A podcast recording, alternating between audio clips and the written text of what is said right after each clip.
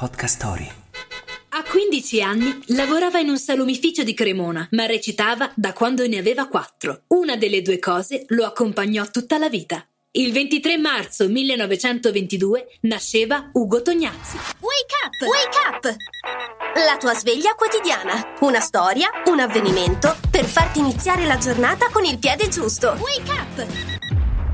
Quando nel 1945 partecipa ad una serata per attori dilettanti a Milano, è reduce dalla guerra e forse non si aspetta di entrare nella compagnia di Wanda Osiris. Eppure accade. Dal teatro al cinema, dal cinema alla televisione, Tognazzi in pochi anni si consacra, soprattutto grazie all'incontro con un altro mostro sacro della commedia come Raimondo Vianello. Successi sì, ma anche critiche e censure per una satira politica che in quegli anni, siamo alla fine dei 50, non era proprio vista con simpatia. L'ex salumiere di Cremona va a fare compagnia ai nomi più famosi del cinema italiano, affrontando ruoli comici, grotteschi, drammatici, recitando con registi del calibro di Bertolucci e di Norisi, anche se gran parte di noi lo ricorda come il conte Mascetti di Amici miei di Monicelli. Ugo coniugava l'arte alla cucina, il set ai fornelli, i film alla gallina bollita con mostarda, un cuoco di emozioni che amava emozionarsi per ciò che faceva.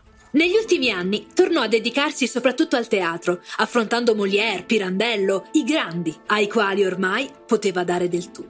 Ugo Tognazzi ha sempre risalito la via del successo e forse non è un caso che proprio il 23 marzo, ma del 1857, fu installato il primo ascensore moderno al 488 di Broadway, New York, come se fosse Antani.